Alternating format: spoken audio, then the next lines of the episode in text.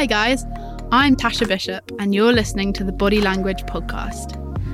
I was born with a condition called Mayer Rokitansky Kuster syndrome, which basically means I was born without a womb or internal vagina. Oops, two minutes in, and I've already said the V word. It took me a long time to process my diagnosis, and for so many years, I felt like the odd one out. How do I exist as a woman in a world that deems my sexless, infertile body as useless?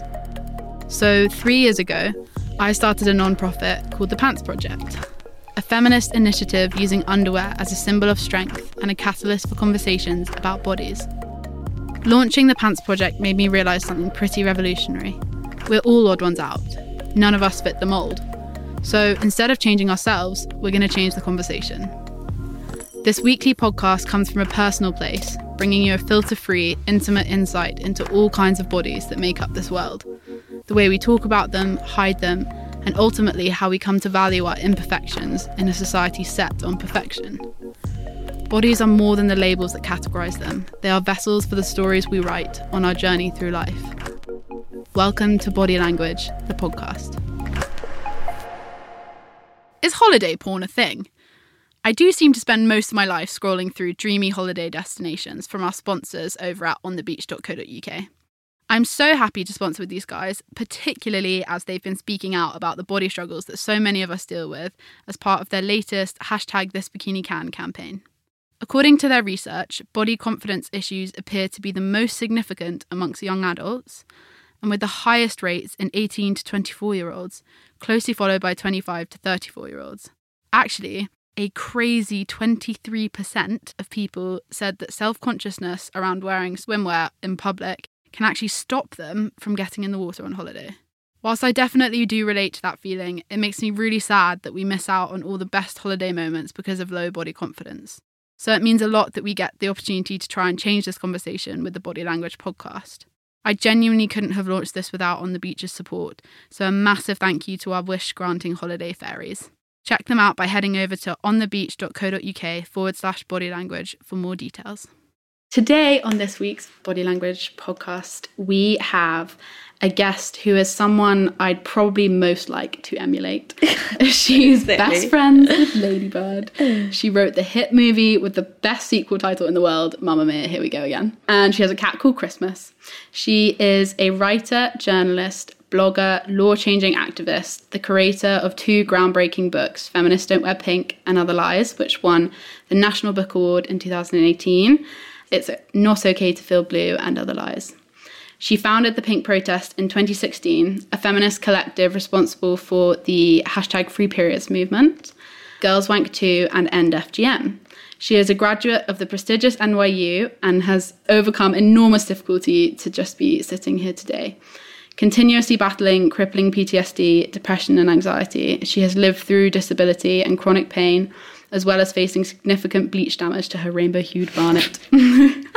Scarlett Curtis is the kindest, coolest person I've had the privilege of meeting since starting the Pants Project. She believed in me before anyone else did and selflessly gave me the space to share my story over and over again. So today, it's quite special to be able to give her back some of that space and let people be in awe of her brilliance. We like to start with a little pop quiz to get things going, get us in the mood for some hardcore self love. So this is a bit like one of those think on your feet games. Finish this sentence. My relationship with my body is evolving. Hmm. If you could say one thing to your younger self, what would it be? It's okay. I know that's I'm saying that a lot at the moment, but it is true. Yeah. What does self care look like to you? Self forgiveness, I think. Mm. I think I'd probably agree with that. Yeah. what is the most ridiculous myth or lie you've heard in relation to women's bodies? Oh, um, that you don't have a choice over what you want to look like. Mm. We can come on to that later, but I think. Okay. Yeah. When do you feel you're most content? When I'm either with my friends or swimming in the sea which is my favourite thing. Mm. What does the term hashtag body goals look like to you? Ooh, like it should not exist. Yep. what is your biggest strength? I think maybe being a good friend. Mm. Or I think I also the thing my dad says is being a starter finisher, which is like our family phrase, which just means when you start something, you finish it. That's a really good one. Yeah, it's That's kind very of my from those people. um, overriding goal is Yeah. to be a starter finisher. You know, It's a bit like I, my mum used to love. There was a McDonald's advert, and she used to love it every time it came on the TV. She'd be like, "This is my favorite advert ever." It was a guy, and he would have to like come in early to like make the chicken nuggets, and I think he always at the end of every advert he'd say, "Every job is like a job worth doing," or something like that, or like Oh, if it's a job, that. like it's worth doing it. And so it's kind of the same as like starting, finishing it. But Very. She used to love that. Who is your body positive hero and why? probably well kind of my granny is one of my body positive heroes because she is an 82 year old nudist she Oh probably God. wouldn't want me to say this but i doubt many of her friends listen to these podcasts um yeah she's an 80 year old nudist she has one boob and she's just always been i've seen her naked more than i've seen myself naked she's like That is so cool. coolest most confident oh no not 82 sorry 92 92. yeah, sorry, I got my granny's age wrong. What a um, yeah, she's just amazing. She tap dances every week. She swims every day. She's so cool. amazing. Can she be my body positive hero? As Yes, I think she needs an Instagram account actually. yeah, I think she does. She can join Baddie Winkle. And, exactly. in, the, in the granny She's older than Baddie Winkle. Oh my gosh, she needs to get on. What story does your body tell? Um, persistence. I like that word. Yeah. Finally, just because I'm a Power Pants underwear addict, what does your favorite pair of underwear look like? I'm actually very big on pants, mostly big pants. Yeah. I only wear high waisted underpants, and if possible, my pants would reach up to my elbows. Not elbow, armpits. yeah. Um, and I have some pairs that do, but Wow, where do you get those? I mean, yeah, just like pretty like close. I'd have to cut off the like bottom of tights for that to work. I always feel like I pull tights up really high. Yeah, I I mean, I've just love big pants. Yeah, tights I have that go up Yeah. super high. And I wear a lot of leotards Mm. just because I love the feeling of huge pants. Um, let's move on to the first kind of cool topic. So I know you've told the story quite a few times on various different podcasts and in books, but just so that people understand what you have had to go through, can you tell us a little bit about what happened when your operation to cure your scoliosis went wrong? Yes, it's actually it's interesting you say that because I I feel like I've actually only just started talking about it really comfortably in the hmm. last year or so maybe, which is really good. It's so nice when you suddenly realize you can say something Yeah. without feeling bad. So when I was 14, I had an operation for scoliosis, which had developed really quickly. Scoliosis normally develops like very fast because it happens during a growth spurt. So Okay. I'd never really known I had scoliosis up until like a week before my operation. It suddenly all happened. Yeah. And yeah, it was meant to be a very standard operation. A lot of young girls have it. I mean, it's funny, I think now that like people know that I had it, I get so many messages from girls who have had awful experiences with scoliosis surgeries. You know, it's a huge spinal surgery mm. and I think because it most often happens to young girls, they they make it seem like it's going to be they kind of made it seem like I was having my tonsils out. you Yeah, know? like it's a really small routine. Exactly, and that happens to actually, you're having your spine broken in ten different places. Like it's Wow. huge. So, I was actually quite excited because I like loved being sick off school. And what what we now know is that something went wrong in that operation. Hmm. So, well, two things went wrong. I have a problem with my enzymes. Okay. Apparently, if you're a doctor, don't call me on this, but this is what they told me when I was 15, and I've just said it ever since, where I metabolize drugs too quickly. Okay. So I woke up from the operation and I had, I was on all this morphine, as you hmm. are after operation. I, I could feel everything in my back. And they were like, no, no, no, like you're on based on heroin, like you can't feel Yeah. anything. And I was like, I can feel everything. And what else we realized had happened years later was one of the screws in my back had basically just gone in too far. So I you know, they say it will take you like six months to recover from the surgery fully, and Yeah. six a month passed, and then two months passed, and three months passed, and nothing was getting better, and I could never relieve it because of this weird medication me- metabolism thing. Yeah, yeah. So it was the next sort of three years of my life, basically, just I never knowing what was wrong. I couldn't really walk. Um, and then after three years, they were like, "Oh, we're just gonna um do one more surgery and just check." Yeah. uh, if there's anything actually wrong, you know, after three years of like not believing that I was actually in pain. And I remember they made me make the decision, Mm. which now looking back seems so weird. I remember making this chart and being like, if that is the problem Mm. and I have the surgery, everything will be great. If that is the problem and I don't have the surgery, I'll have this for the rest of my life. If that's Mm. not the problem and I have the surgery, it'll suck, but I'll get over it. Yeah. And if that's not the problem, I don't have the surgery, it, it will go on forever as well. So Yeah. eventually that square in the top left corner seemed like the best One option. So I had the operation and I remember waking up and I just like knew it had gone. But the hardest thing about the three years was they they did decide that it was in my head. So they thought I was making up the pain and you know, it took a long time to recover from that second operation, but then I, I was completely pain free. So it was just very odd in all accounts going from in pain and then completely pain free. Yeah. I think obviously we have completely different situations, but I can relate to doctors telling you what you should know about your own body in terms of when I knew, but I knew that there was something wrong with my body. I absolutely knew.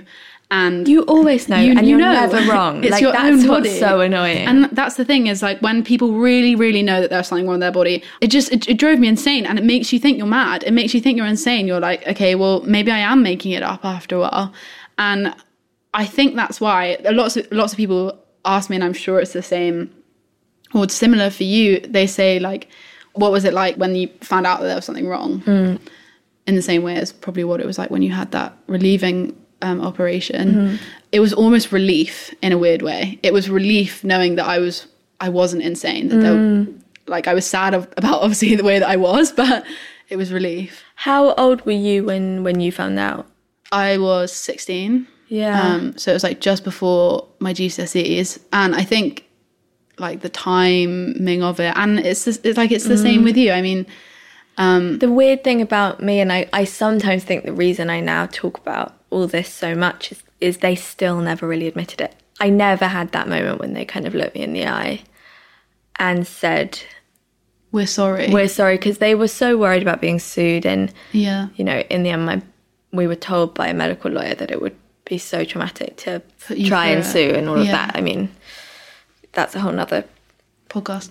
yeah, but just but with me it was almost the reverse where like you know I'd spent three years dreaming about what it would be like not to be in pain, and actually I hadn't even really let myself dream about it by the end. I fully was preparing myself for a life of pain, pain, like yeah. you know, and I was kind of fine with it. Like I was a very optimistic person, and I was like, it'll be great. I'll knit and have loads of cats, and you know, yeah. It'll be fine.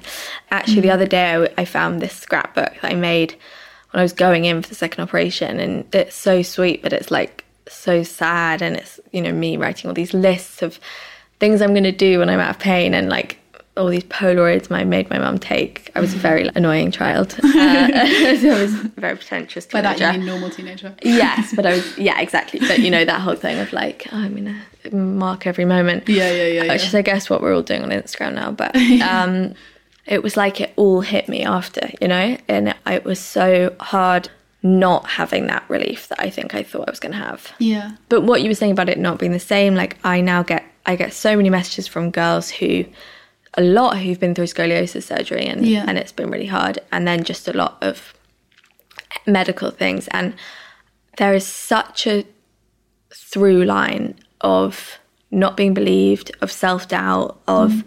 misdiagnosis among women, among young girls that I I do now realize that it's it's a very heartbreakingly universal thing what I went through Yeah. and like I think why I love your writing so much and why your story resonated with me so much is because like if I had found you when I was younger, it would have just changed everything. And we had such different experiences, but you know, it's like I didn't I didn't know any other sick kids. So I literally grew up constantly thinking that if I wasn't in pain, it was wrong. And if I was in pain, it was right. And the more pain I could be in, the better it was.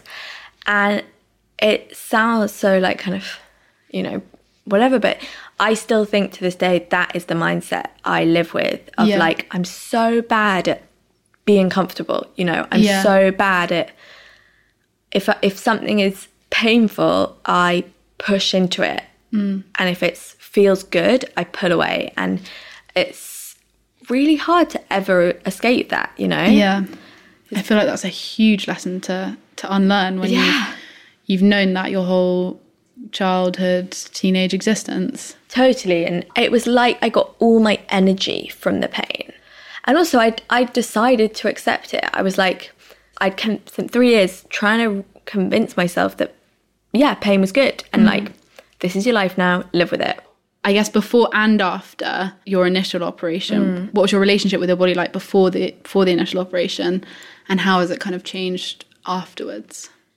I sometimes find it really hard to almost remember before. Mm. I think I'd always been quite confident. Yeah, I'd always sort of loved clothes and dressing up. I don't think I'd ever thought that much about my body. I just thought about like fun I could have with it. You know, Yeah. I was like that girl that wore like tutus and I mean I still am, but my school had no uniform, which was tough but also quite fun. We all would really get into, you know, dressing up and Yeah. all of that. So I just it was pretty regular teenage hmm. hadn't really thought that much. I was always kind of late to develop and quite Yeah. small, but you know, it was all at girls' school. We just all kind of very eagerly comparing each other's boobs and like all of that stuff. Um, because I remember at first, me and my mum would buy all these fancy pajamas, and hmm. It was like we almost made fun of it. And I was, you know, in bed in my nice pajamas and sort of plaiting my hair because that's what you have to do when you're in surgery and stuff. Yeah. And then it just slowly, like, my body became this thing I hated. And Yeah. it felt almost like it was, well, firstly, I was furious at it because mm. it was getting it wrong. And, you know, it wasn't, I think it felt like it was property of other people. Like, mm. everyone had an opinion on my body, you know, like, mm. because we would just see so many different doctors. And, and it, with all of them, you have to, you know, undress and Yeah. they look at you. And it was it my feels so violating. So violating and i mean your where you had your illness was so much more intimate but it was like mine was my whole back and it was Yeah. it felt like the whole like core of me was like rotting almost Yeah. and it was it was really hard and also i could never anything that touched my back for the whole three years felt like like a million knives in my back so i had to wear super baggy clothes for three years and 14 to 17 is like you know the years when you want to Learn to show it off. totally so i remember me and my mum would just go to m&s and buy size like 34 t-shirts and mm. you know i was like a teenager i was like a size 8 or something Yeah. And I still actually have everything in my closet, and it's very weird to look back at. And but yeah, so it was just it was just all horrible. And I actually remember I used to do this really sad thing where like at night sometimes because I also couldn't sleep, and mm-hmm. everyone after my family had gone to sleep, I'd like put on my old clothes, and it would like hurt like hell. But I would just want for like a minute to be wearing like a pink dress or Yeah.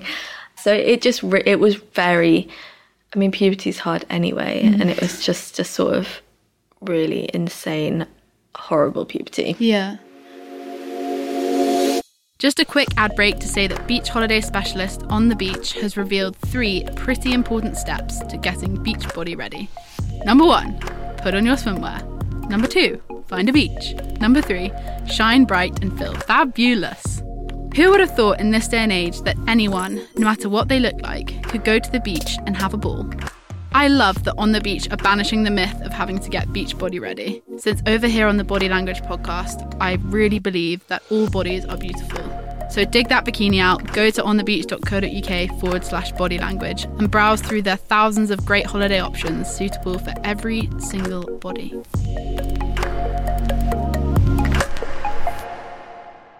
You dye your hair crazy colours all the time, and it's amazing. You're like a fabulous unicorn.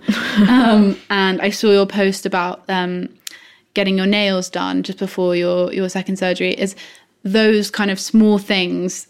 Do they feel really empowering to you because you couldn't do that for so long? Totally. And I think so that was definitely what it was like when I was sick. And then afterwards, uh, you know, I got really, really sad. And I, I had sort of then almost two years where I couldn't really leave the house. And during that time, again, I was just really hating my body. And mm. even though I wasn't in pain anymore, it was just, I felt so disconnected and like I didn't know this thing that I was in. Yeah. Stuff like that has always been sort of ridiculously important to me. And I think I was ashamed of that for a while. And I'm, it's like, it's not. That's Yeah. always been my hobby. Like, I remember sort of loving makeup before I loved mm. anything. Like, Yeah. I literally think it was probably my first passion. Yeah. And during that time, actually, I got very obsessed with watching makeup YouTube videos. And I mm-hmm. think there was something in it of like watching these women sort of touch their face and like honor their.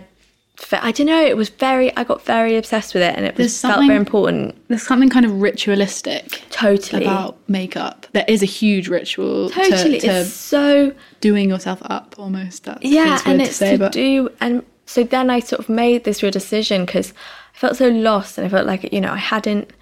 I didn't have one item of clothing in my cupboard that wasn't linked to Mm. either like feeling sick or feeling sad. Every time I looked in the mirror, I just saw this girl that had been sad, and it was almost like it was part of my trauma. And yeah, I just remember me, I sort of started to make the decision of like, I'm just going to do things that make me happy to do with my body. So for me, that was wearing insane colours and mm. wearing tutus to school and, you know, dyeing my hair crazy colours. And like, I think I, I'm, and even like getting tattoos was a big part of that, yeah. you I know. was literally just about to say about that. Yeah. And I think I'm starting to realize it was a really healing thing for me to mm. treat my body almost like a playground. Yeah. You know, I love tattoos. And I also think I, you know, I have this huge scar on my back. People say to you, like, you're marked forever. And I was like, I'm already marked forever. Yeah. You know, Yeah. I can do it myself. Oh my god, I have to show you this one now. Oh my God, I love that. This was meant to say clearly. I got it in France. and the tattoo guy spelled it wrong. he was anyway, it was actually so funny, but I love it because so my mum always used to sing the song I can see clearly now the rain is gone. and she always used to sing it to when I was little and I actually like couldn't say clearly properly. So it actually is very serendipitous. Um, I absolutely love it. It's also like so for anyone listening, she showed me an incredible tattoo of a beautiful hand drawn rainbow, which I thought said clearly over it, but actually I now realise it says cleary. but there's something amazing about that it's like you want things to be clear, but but sometimes they're, not. Yeah. and it's okay just the way it is. I've got a wave tattoo on my finger that I clearly just like washed my hands too much, but it's half come off, and it came off like immediately. Hmm. And uh, I always tell people like it's about you know the impermanence of time and waves. and nothing lasts forever. yeah. I've also got my mum's name on the back I of my arm. Which I love that. I one. love. Is that her signature or is it just kind of meant to her look like signature's really ugly, so well, that's it's just a font. Um, and then I have a little cat, which I actually got. I feel comfortable saying this. I got matching with a boy that I was in love with, who didn't love me back, but it reminds me of that time. Yeah. And also, I love cats still. Um, earlier this year, as part of your summer, actually, you did a 10k run in your power pants. Yes. How did that make you feel to do something so kind of public that was so like revealed? It was really funny. I, I didn't really think about it because actually, I think one of the sort of things I've had about my body over the last few years is just not think about it that much. Yeah. Like, I, I just don't. I think about what I'm wearing. I think mm. about what my hair looks like. I think about the things I can control. You know, mm. I've Yeah. tried really hard to just be like, I actually can't control my body, so I'm just not really gonna think about it. But then I, I realized the night before I was like, oh, I'm probably not gonna actually be in my pants because Yeah. I was like, actually, I, I don't. I'm actually just a bit of a prude, and like I don't, n- not that much to do with being self conscious. I, I don't really take my clothes off that much. Like, then I got there and seeing all these women in their pants, you know, I, I sometimes think I'm like, you start to think you're really far along your feminist journey, and I was like, oh my god, this is incredible, and suddenly it was like so obvious that I wanted to be in my pants too, and Yeah. so we we all just did it in our pants. I mean, we walked it and uh, we stopped for Pret and um, so got cool. some sandwiches. We just like we'd forgotten to prepare basically and Yeah. realized all the people there had actually been preparing and so me grace and honey very much walked it but it did feel incredible doing that and i've had this like tiny thing since which is i never used to wear crop tops to the gym mm. again because I'm a bit of a prude. And since that day, I now always wear a crop top to the gym. Really? And so that's been a real was nice radical. It's been a radical development in my in my prudish journey. I'm very happy for you. And I've never felt my age, and I've never felt like a very sort of sexual person. And Yeah. yeah, I've just been trying to experiment more. I wore this. Have you seen Euphoria? I haven't. It is on my watch list. Oh my god, it's amazing. And I, I wore this. One of the girls in it wore these like trousers that had all these cutouts, and I tried to find someone I, I wore them I the other day. yeah, picture. it was like, and it was it was really silly, but it was like a big moment for me wearing sort of a a vaguely sexy outfit. I did think you looked amazing, actually. Um, one of the great loves of your life is Jameela Jamil. yes, And obviously, everyone here at the Body Language podcast also loves her and her I Weigh movement. It might be the most beautiful invention ever. But I remember reading one of your Instagram posts that talked about how she gave you a pair of seven inch high heels when you were 15 and couldn't walk. And so, what was it like to be given those heels at that time? And do you still have them? And do you walk around in them now? I definitely still have them. I still think I can't walk in them because I absolutely never wear heels. But yeah, it was this. It was. I truly think it's like the most incredible thing in my life. That so I was 15 and Jameela was on T4 and she like met my dad at a party, some like Yeah. comedy charity thing, and Yeah. and um, he used to do this thing where he told everyone my story because I think it was like his way of coping was sort of telling everyone Yeah, all my thanks, Dad. intimate details. Yeah. and so he was, as usual, telling it. And she was like, I have to come over. So she came over and she would literally always, she'd always be in the highest heels, the shortest skirt, Mm-hmm. so much eye makeup, like her boobs, all that. She was like the most beautiful creature I'd ever seen in my life. Yeah. And also, she was on T4 at the time. Like, it was the coolest thing of all time. yeah. She has been through more than anyone I know, like physically, mentally, it just everything. And having someone in my life who had been through like 10 times worse than what I was going through. And as well, like, you know, I went through it with so much privilege with, you know, all the doctors I wanted and, and Jameela didn't have that. And, and she had risen through it and not only got through it, but become Jameela, like the Yeah. most amazing Yeah. human. And it, it was, I genuinely think it was like the thing that kept me alive at that time. And, Mm.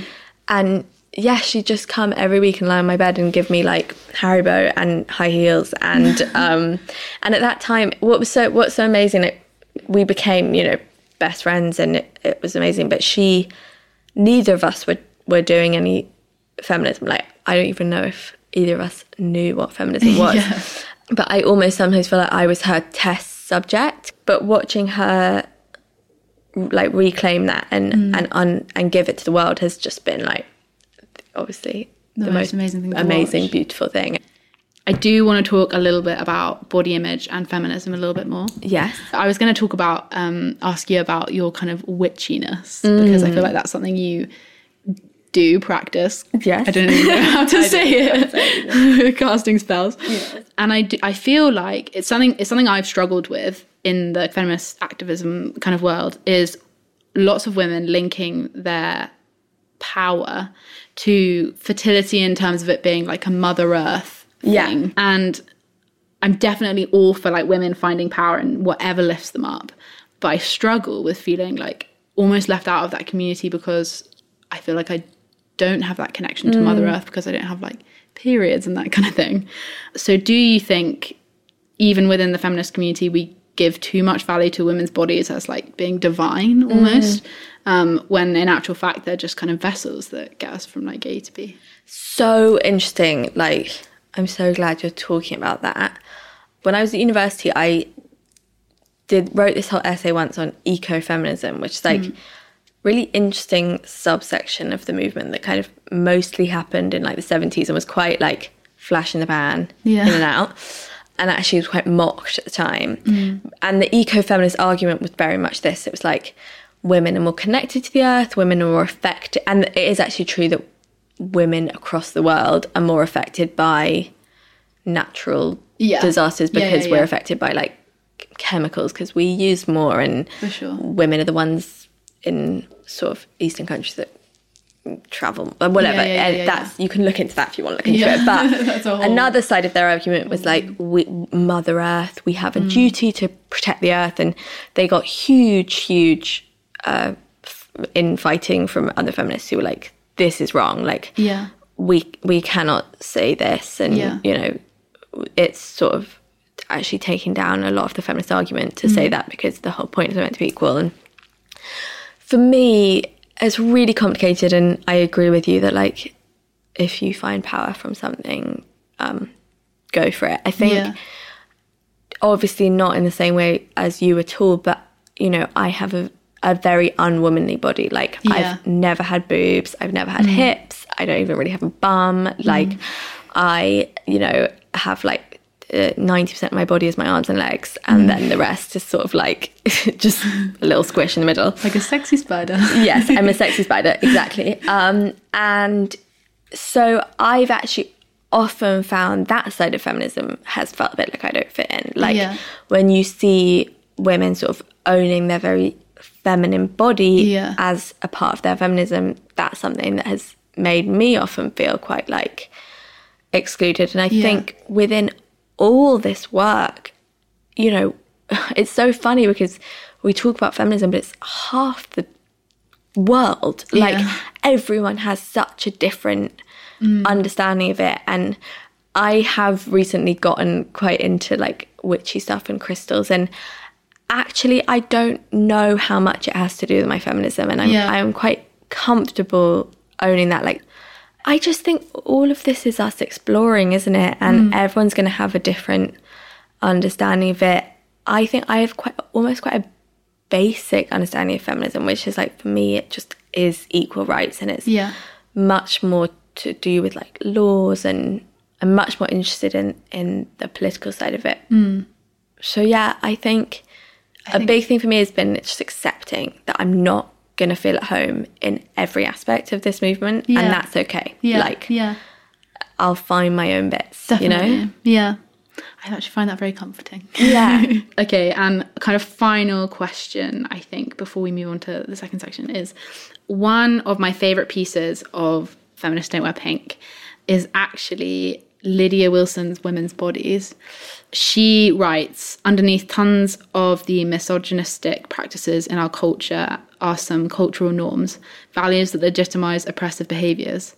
And then she goes on to list them, and one of them is the assumption that women's bodies belong to those observing them rather than to the women themselves, the unconscious categorizing of women's bodies as public property. Do you think there will ever be a time when women aren't objectified and are given back political and social control of their bodies? It's so hard, isn't it? I absolutely love that piece, and for anyone who hasn't read it, I would recommend. And also, just Lydia Wilson is an incredible She's so actress and person. Yeah. I don't know. I really hope so, mm. but I also think I sometimes feel like we. I'm really obsessed with how much of movements and social movements is to do with imagination. Like, we don't know what that looks like yet. Yeah. We don't know what women being Women being not objectified looks Yeah, like. What we don't know what women being free looks like. And I think a lot of what everyone in this movement does and has done throughout history is like try and imagine what Mm. what that is and and how that works and I guess that feeds into like utopianism and stuff like that, doesn't it? Totally, yeah. There's this amazing activist who describes. She actually describes. She's a big part of the Black Lives Matter movement. She's called Adrienne Maree Brown, and she says like this movement is science fiction because we're imagining a world where Black Lives Matter, and that to me is like a quote that just sticks with me constantly because Yeah, it's like I never thought. Yeah, it is science fiction. Like, what does a world when women aren't objectified look like? Yeah. Like, and and I think I struggle with it because also like, I think a lot of what's happening in the movement now is women reclaiming that objectifying Mm. nature and being like, I'm going to dress really sexily and it's going to be for me and not for you. And I love that Yeah. but I also don't know what the next step from that is. You know, is it that we're all? I think a lot of feminists from history thought it was going to be us all going around in like baggy clothes and Yeah. not wearing any makeup and Yeah. not caring about our hair. But like, what if we want to? And actually, Mm. what if those are feminine qualities we choose to keep? Yeah. You know. so And nurture. and nurture yeah and it's like so the answer is i don't know but I, it's a really i think about it a lot and i think Mm. we're all uh, just experimenting Yeah. with what that looks like Absolutely. So this part of the episode is called Vanity Planet Imprint, and um, it's estimated that only five percent of women naturally possess the ideal body type portrayed by the media, wow meaning that ninety-five percent of women are not represented. And media and family are reported to be the most influential factors of a person's body image.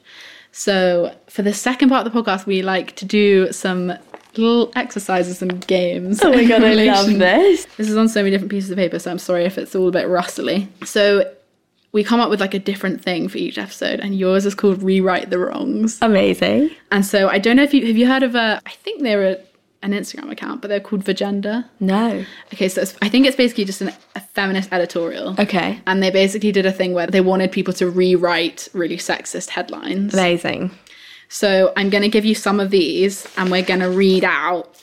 Do you want to read those ones there? So Yes. on the left is the like original headline. Amazing. And on the right is like what it's been turned into. okay do i read both So if you start with the left one and then go to the right one, you can go first.